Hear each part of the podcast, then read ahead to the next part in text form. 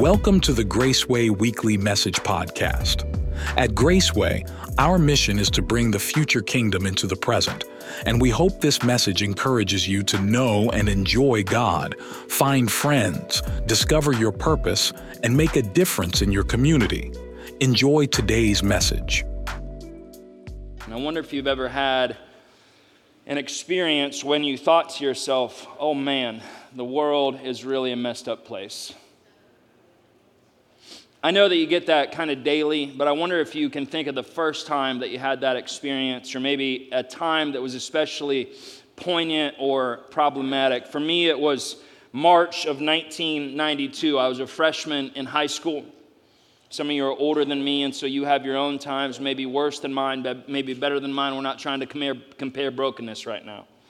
Um, my parents were in the process of splitting up. My world was feeling kind of on its head, unstable, a bit chaotic. I was a religious kid. I was attending church because my parents made me. Maybe that's some of your stories. Um, but I wasn't a follower of Jesus. It wasn't until a few years later that God would save me. And this was pre internet. Some of y'all don't remember a time that this was pre internet, all right? The, things happened before the internet. This was pre cell phone. Uh, I was talking to my wife last night about people walking around those bag phones. You remember what I'm talking about? Yeah. So I was watching the news on a TV, old school. And one, one night, um, a story broke about a man who had been, been involved in an altercation that had gone terribly wrong and it had been caught on video. Now, this happens every single day. We're getting all the buffoonery that happens in the world, but it, that's not how the world was at this point. This, this happened, and I was watching this man be beaten on the street. The assault and the corresponding trial resulted in riots all over the city of Los Angeles, something else that I had never seen before. I'd never seen looting and rioting and people burning stuff down. I, I mean, now that's old news, but it wasn't. It wasn't then.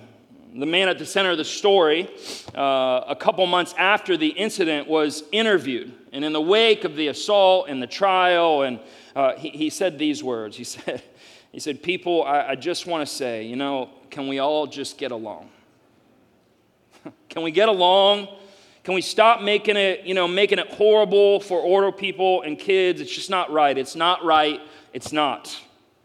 Please, can we just get along here? We can all get along. I mean, we're all stuck here for a while. Let's try to work it out. Let's try to beat it. Let's try to work it out. and it struck me in that moment how hopeless he sounded. It struck me in that moment that he was, he was asking for something that he already felt like he had the answer to. And, and if you followed May 1, 1992, and all the things that have happened, the answer to Mr. King's questions is no, we can't. We can't figure it out. And it feels oppressively hopeless if you think about it for long. We have a fundamental problem in this world. Something is broken between us. I don't imagine I'm going to get an email this week saying that you disagree with that statement. I think we all agree we got a problem. But today I don't want to talk about how we can't get along. I want to say why we can.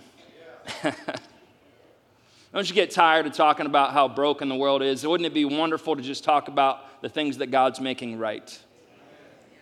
It feels like we've stopped thinking that we can get along feels like we've stopped believing that it's possible for this aisle that divide us to be walked across, for these lines in our city socioeconomic lines, demographic lines, sociopolitical lines. These are the things that keep us apart. I'm tired. I'm tired of talking about it. I think that it's even coming to the church. I think sometimes we just think that the church is just a fragmented group of people who have our own different experience. We just happen to show up in the same place. We're not really one church, we just attend church together all the news, all the social media, and certainly this election year. You're going to hear that we can't get along, and you're going to hear why we can't get along. And I'm here to tell you yes, we can. I'm here to tell you yes, we can, and we must. You see, our reality isn't a new reality. The church at Ephesus, the church that Paul is writing to, would have looked around its world and its congregation and thought to themselves, how in the world are we going to get along? How in the world are we going to not just onboard the experiences that we're seeing on our version of the news and our version of social media and our version of what's happening in politics? How are we not just going to be overwhelmed by the oppressive angst and hopelessness of the fact that we just can't figure out a way to coexist on this little rock hurtling through the universe? And so Paul writes this message and pastors this church that he loves. But here's what I want you to see there's no correction in what he said. He doesn't say, knock it off. he doesn't say, do better. He doesn't say, try harder. He doesn't say anything about us at all. He literally simply only says, this is what God does. I told you at the beginning of this series that the book is divided into three categories sit, walk, stand. We have to first receive what God has done if we're going to walk in what God has done, let alone stand and defend what God has done. Ephesians chapter 2 is still in this category of sitting. There's nothing for you to do, there's nothing for you to accomplish, there's no effort for you to exert. You are sitting and receiving and understanding with crystal clarity this is what God has done. Paul doesn't write to the Ephesians and say, do better. He looks to God who does better. It's important for you to understand that the church at Ephesus was profoundly diverse. And the Jews who attended the church at Ephesus had a history of generational division and contempt. We can talk about the Samaritans. The Samaritans, who the Jews hated, it's the reason why when a lawyer comes to Jesus and says, Who is my neighbor? when Jesus tells him the story of the Good Samaritan, it would have melted that lawyer's face. What? a, a, a, Samaritan is the hero of the story. You see, Samaritans were a product of the Assyrian occupation, and the commingling of the Jews and the pagan Assyrians produced the Samaritans. And probably out of bigotry and probably out of shame, the Jews hated the Samaritans. They considered them heretics, they considered them half breeds. They said, You aren't even fully human. And good Jews wouldn't even walk on Samaritan dirt. The most efficient way to get from Galilee to Judea was to go about 35 miles straight north, and a good Jew wouldn't go straight north because he would have to go through Samaritan soil. And so he would go east across the Jordan, parallel Samaritan land, and cut back in into the Holy Land because these people are so messed up, I can't even get their dirt on my boots. You know, you think we got it bad in our country, and we do. But I haven't heard any Democrats saying, I ain't trying to walk on a Republican's yard. Jews hated Samaritans. Jews, Jews believed that, that Samaritans were the worst of the worst, and Jesus makes the Samaritan the hero. And if it wasn't for the Samaritans, and as much as the Jews hated the Samaritans, they always had the Gentiles. Jews believed that God created Gentiles as fuel for hell. Woo! Someone needs some counseling. Come on, somebody. the only reason God would create a Gentile is because hell needs some kindling. Wow.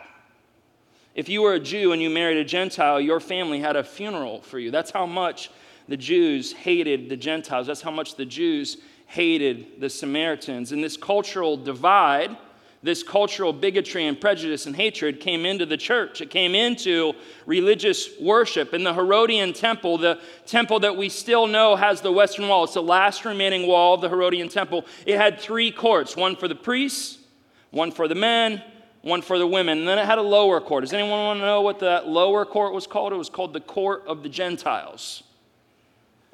And there was a literal wall between the court of the Gentiles and the court for the women, the court for the men, the court from the priests. It literally prevented any Gentile from getting into the presence of God. You, you can't come. God doesn't welcome you. You're not wanted. And if a Gentile tried to make a break toward the presence of God, they were prosecuted as a common criminal or executed for trying to get into the presence of God. How is this happening that in the church, so to speak, figurative, cultural, literal separation. Paul says it left Gentile Christians Christless, stateless, friendless, hopeless, and godless. To be told there aren't any plans of God for you in this place. It's the reason that he begins Ephesians 2 and verse 11. Therefore, remember that at one time you Gentiles in the flesh called the uncircumcision by that which is called the circumcision, the Jews, which is made in the flesh by hands. Remember that you were at one time separated from Christ, alienated from the commonwealth of Israel, and strangers to the covenant of promise, having no hope and without God in the world. What a desperate thing to believe that there is a God, to believe that you want to know Him and that you want to have a relationship with Him, but to be told by somebody, He doesn't want you and you're not welcome here. But listen, God was doing a new thing in this time. God was saving all kinds of people. People that previously people thought God would never save, God was like, oh, watch me. That God would never forgive, God was forgiving. That God would never redeem, God was redeeming. Even though there were plenty of reasons that people in the church would say, this is why we can't get along with them, the thems were turning into the us.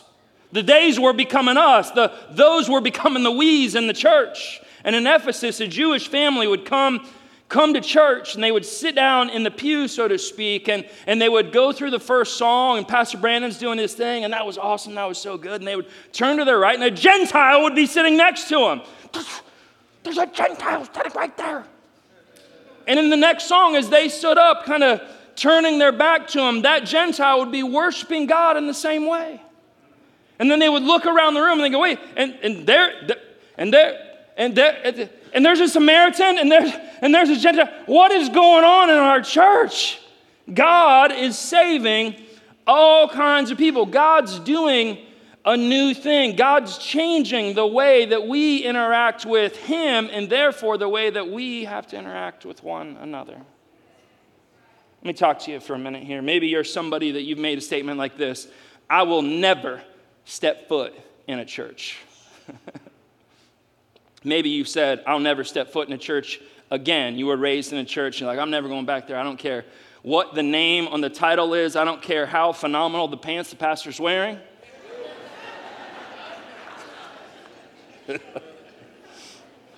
Which is obviously true this morning. Maybe you haven't been to church for a long time and you have your reasons. Maybe during COVID it kind of got shook up and you just kind of fell out of the habit. Or maybe you made some choices.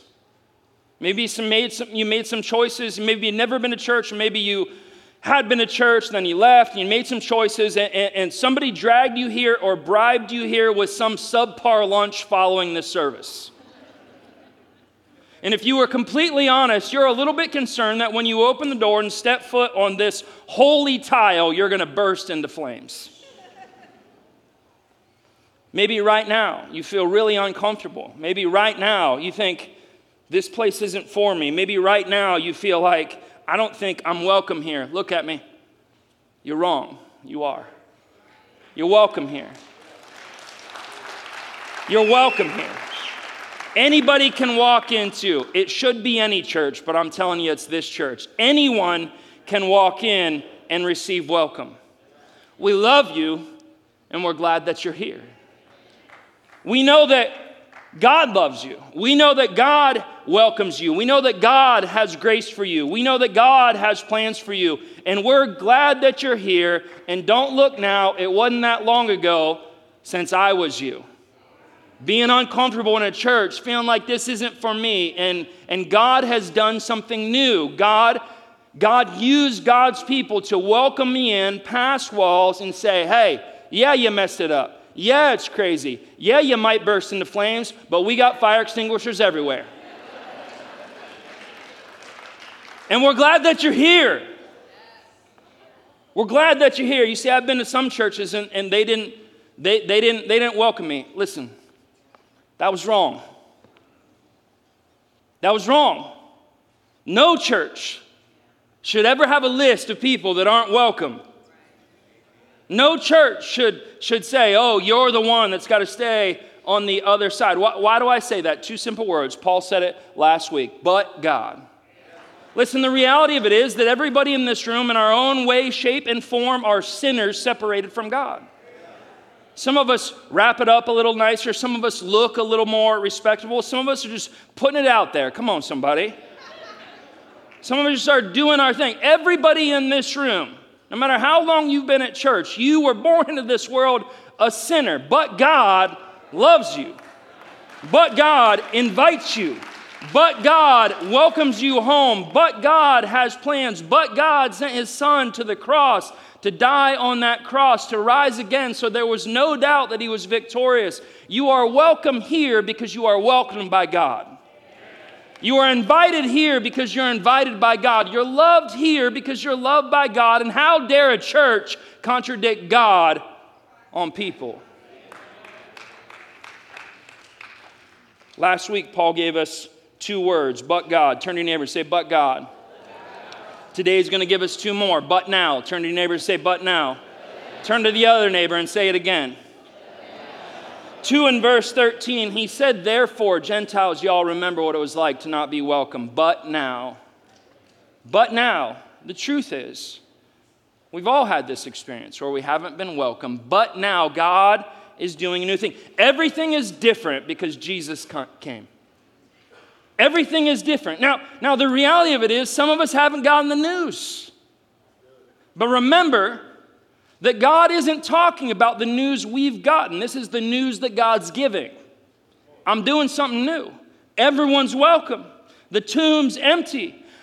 I've changed your access to God, and because your relationship to God is different, your relationship to one another has to be different. I just want to read you through what Paul says. Paul, again and again and again in Ephesians, just takes a deep breath and then just does this long run on sentence. And he does the same thing here in verse 13. I want to read it to you. I just want you to hear from God's word for yourself. I'm going to give you a little bit of commentary in between, but I just want you to let it kind of come over you so you understand this is what God does. Let me say it to you again. This isn't what we do. Paul doesn't write to the Ephesian church and say, hey, try harder to be more welcoming. He doesn't say that. He doesn't say, hey, hey, do your best to be unified. He says, no, no, God makes you unified, therefore be welcoming. This is what God does. This isn't what we do. As you hear God's word here, I want you to hear for what you're supposed to do. It ain't in there. Listen to what God does. In Christ, 2 and verse 13, you who once were far off have been brought near by the blood of Christ. Where there was distance to God, now there's closeness. God does that. 2 and verse 14, for he himself is our peace. Peace isn't a concept, peace is a person. And I hate that we put it on coffee cups because we ruin it. Okay? You can't have peace until you know God. You can't have peace until you know God. He is our peace, who has made us both one and broken down in his flesh the dividing wall of hostility, where all the lines are. Listen, you know, in our society, there are walls absolutely everywhere. You can't see them, but you bump into them. You can't see them, but you're kept out by them. We have an infinite laundry list of things that make it that we can't be friends because we agree on just this little tiny thing. God says, where there was a wall, now there's peace.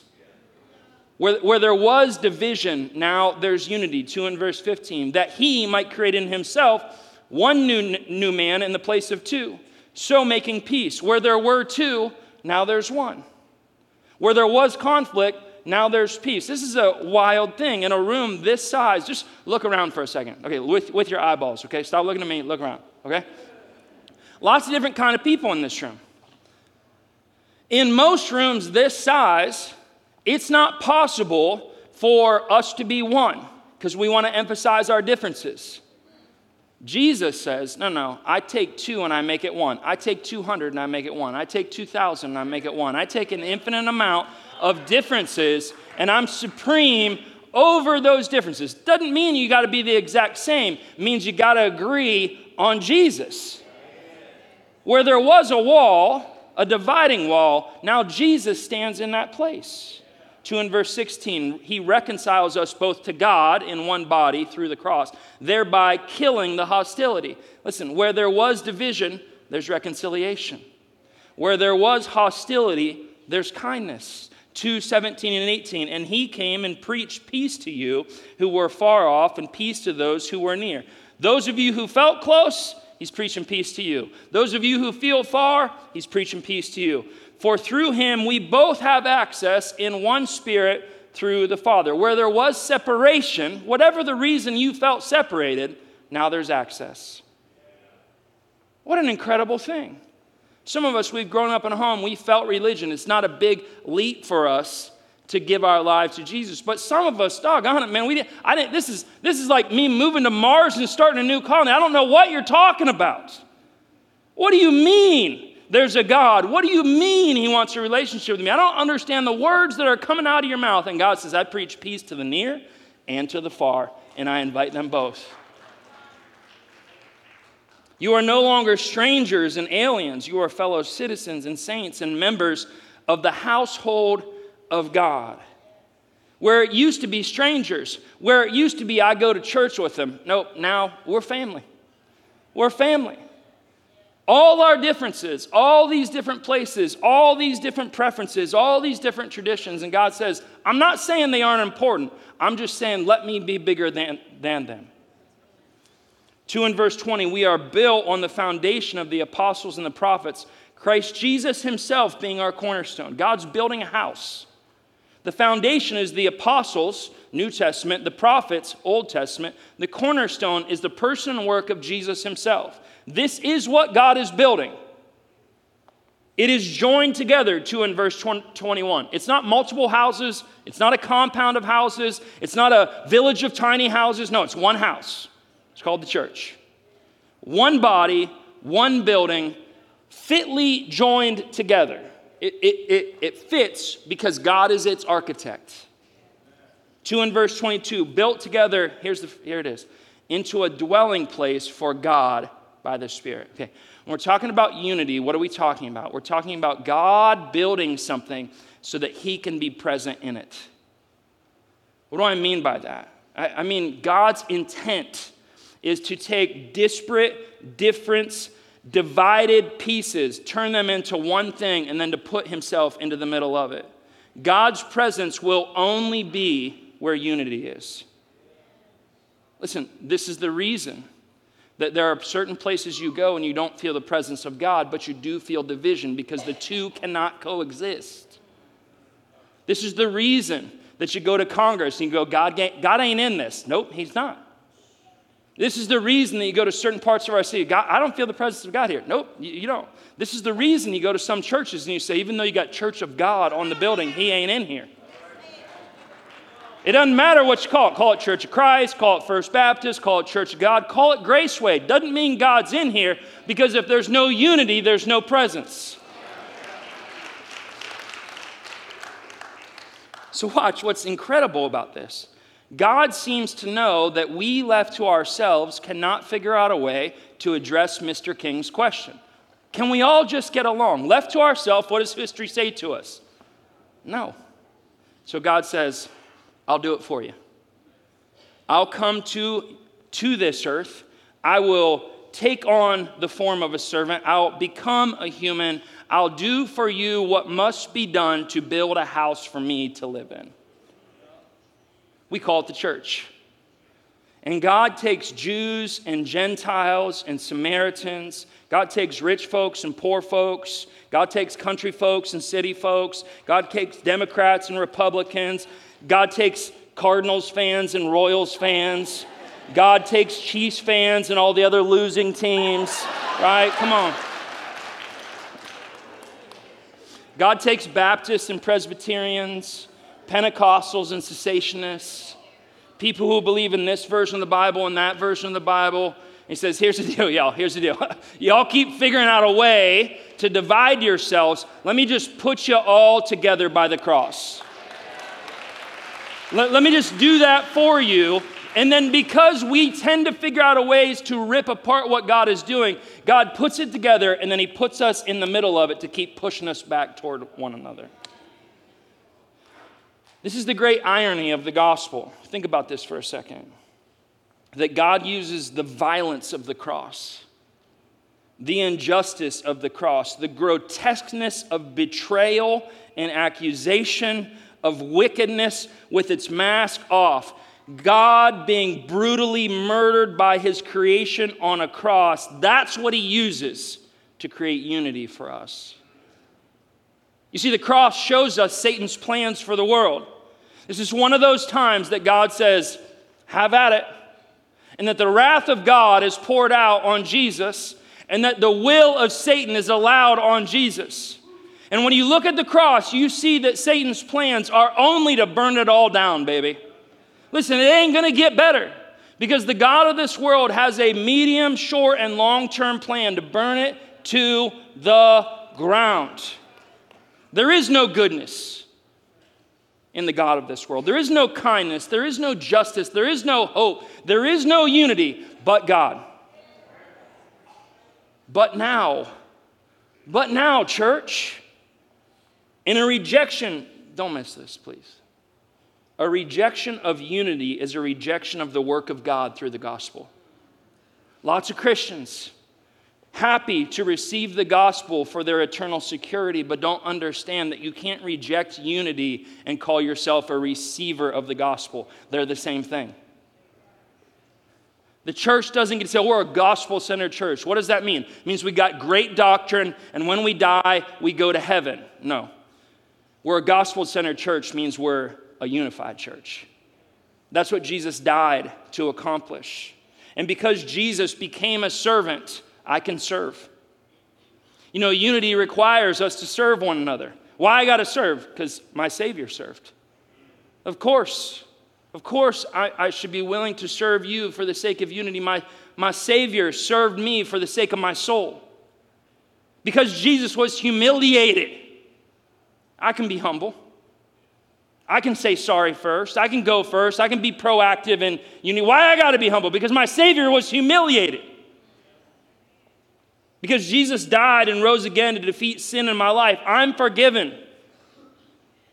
Listen, I'm forgiven. And the reality of it is, you're forgiven too. It's just a question of whether in faith you receive that forgiveness. Everyone in this room is forgiven by God. It's just a question of whether or not you place your faith in His ability to save you. Everyone in this room is forgiven, so you can forgive. Why I got to forgive them? Because you're forgiven. You don't know what they did. You don't know what you did. You don't know what you did to God. You know the tip of the iceberg. Come on, somebody. I got to work hard to convince you all that you're broken and that you're sinful, and I'm only talking about the very tip of the iceberg. You're way worse than I can tell you. You're way more broken.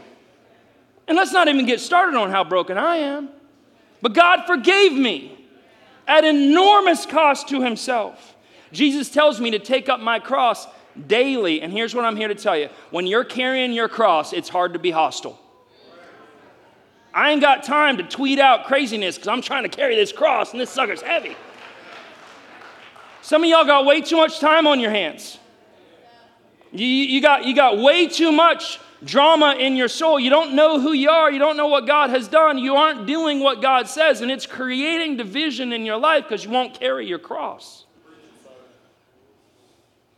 Can I tell you in the presence of God, when you, if you've ever been in a room where the presence of God fell, you ain't worrying about division. I ain't worrying about what I don't like about him or her or this or that or those or these. I'm just, whoo, whoo, whoo. Where the presence of God is, unity must be. And where the presence of God is, unity persists because the Holy Spirit keeps pushing it back together. This is the work that Jesus accomplishes on the cross. So I want you to take a minute right now, and I want you to physically, with your eyes, look around this room. Not at the person you came with, all right? Look around. Look around this room. Come on, make it awkward. Look around. These are the people that I go to church with. Now, this is family. This is family. Purchased by the blood of Jesus. What makes us family? The cross. It doesn't always feel like family, I know. That's because we keep trying to work things out that God's already done. We got to start with what God says it is, not with how it feels to us.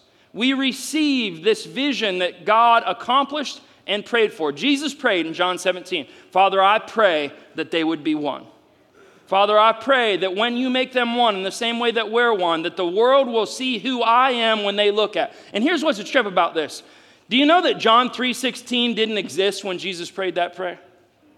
Do you know the New Testament wasn't done? Do you know doctrine and belief and Bible and all those things? They weren't a thing. The testimony of who God was was us. Jesus doesn't pray, let's get that Bible done quick so people can hear Romans Road. let's make sure we get this New Testament accomplished so people can understand four spiritual laws. No, he says, God, I pray that the church will know who they are that they'll know why I'm going to this cross, that they'll know that they are the joy that is set before me, that they know that I'm making them one thing so that the world can say, I can get all that other stuff out there, but I want what only God has done, and I know what God has done because I can see the church. I can see the church. Listen, as we make Jesus preeminent, as we put Jesus first, as we make him most, we receive the work that he has accomplished and everything else. It doesn't mean it's not important, it just means it's not the most important thing. Can I tell you, I, uh, I say this to you a lot, but, I, but I, I'm completely sincere about it. I, I love this church. I, I enjoy this church. And I don't, I don't even mean being the pastor of this church. I just, I, I like coming to church here. I like being a part of it. I, y'all have ruined me for the traveling that I got to do. Because I go to these other churches and everyone looks the same. I'm like, what are we doing? What is this? I'm, I'm uncomfortable all of a sudden, right? I love the fact that, that in this church, we got people, you were born and raised in this church. You've been in this church for decades. And some of, some of you other ones, you've been here like 14 minutes. I love that some of y'all got all your theology and it's all put together, and some of y'all don't even own a Bible. I love that some of y'all are like dressed to the nines, not even the nines, like the 19s. Come on, somebody. And, and some of you aren't, okay? You know what I'm saying? But we're glad that you're here. I'm glad that there are people who are near to God and far from God. I'm glad that there are people who have it together and people who don't. I'm glad that there are people who are very comfortable here and know what comes next. What do I do with this bucket as it passes in front of me? And other people are like, why are they passing a bucket in front of me? I love coming to church here. But can I push it just a little bit more? My hope for this church, my prayer for this church is that when you step foot on this pavement that is our property, the presence of God hits you. Do you think the presence of God can be in pavement? I do. My, I hope that you go through living in this world, in the course of this world, and that you feel the weight of this world ripping itself apart. And I pray you don't get mad, I pray you grieve. I pray that you don't criticize the world for being the world. I pray that you get a heart for the lost. But I know you come into this weekend and, you're weary. You're weary from, can't we all just get along, man? Can we get along in this world? Can we get along in the city? Can I get along in my house? And I pray you get up on Sunday morning and you're going to have that moment where you're like, I don't know if I'm going to go to church. You're like, no, I'm going. And you know, as soon as you say, I'm going, your kids get demon possessed and start doing crazy stuff. You know that's how it works. It isn't directly in the Bible, but it's heavily inferred, all right? You know you can't find your keys and the coffee maker breaks. That's just how it works. It's called spiritual warfare, all right? And you make it into your car and you turn your car on. Y'all shut your mouth. I got to get it, get it all sorted. And I pray you drive onto our property and you got all that angst and all that heaviness and all that weight bearing down on you. You get out of your car and you step foot on the pavement and something just comes over you.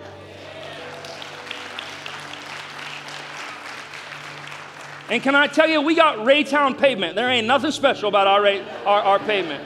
I'm talking about the presence of God, and you can just exhale You can just take a breath from all the striving and all the dividing and all the rat race and all the division and all the contention and all the Washington and all the election and all the social media. And you can just step foot on the pavement and that worship music comes out and someone's greeting you with a goofy sign and a dumb look on their face. We're happy you're here. And you can just take a deep breath. You can walk into these doors and feel the presence of God welcome you. You can look around and look like nobody else. And under your breath, I pray that you say, It's good to be home.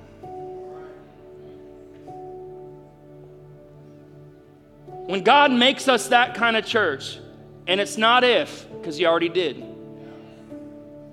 you'll be amazed who comes you'll be amazed who wants to come to church here.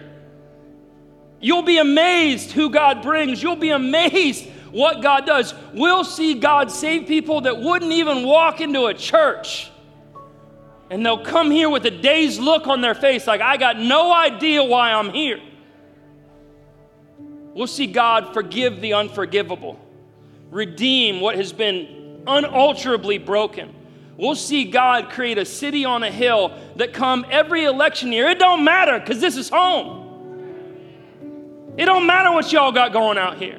God's doing something here, and we wouldn't want it to be any way other than this. Come on, raise your hand if this is the kind of church you want to be a part of.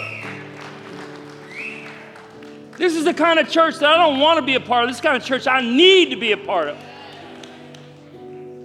In the same way I need it, the world needs it. Come on, don't fall for it this year. Come on, don't play along. Don't get sucked into it. Be a city on a hill, be a breath of fresh air. Let God do something in you. God says, Come to me, all who are weary and heavy laden, and I'll give you rest. I'll make you one. I'll do something you can't get anywhere else. I'll blow your mind because that's what I do. Come on, raise your hand. Let's pray together. Jesus, make true what you came to do. Make true, Jesus in Graceway and in Kansas City what you say you came to do. You came to save the lost, you came to raise the dead, you came to make the divided and the different, the antagonistic and the contention, contentious gladly one. Lord, bring the future kingdom, every tongue, tribe, and nation. Make us one before you. Bring them into this place, into these walls. Nothing special about these walls. They're just brick and mortar. But God, we want your presence here.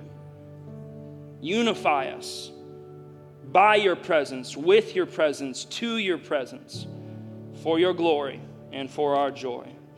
And in the name of Jesus, all God's people said, Amen.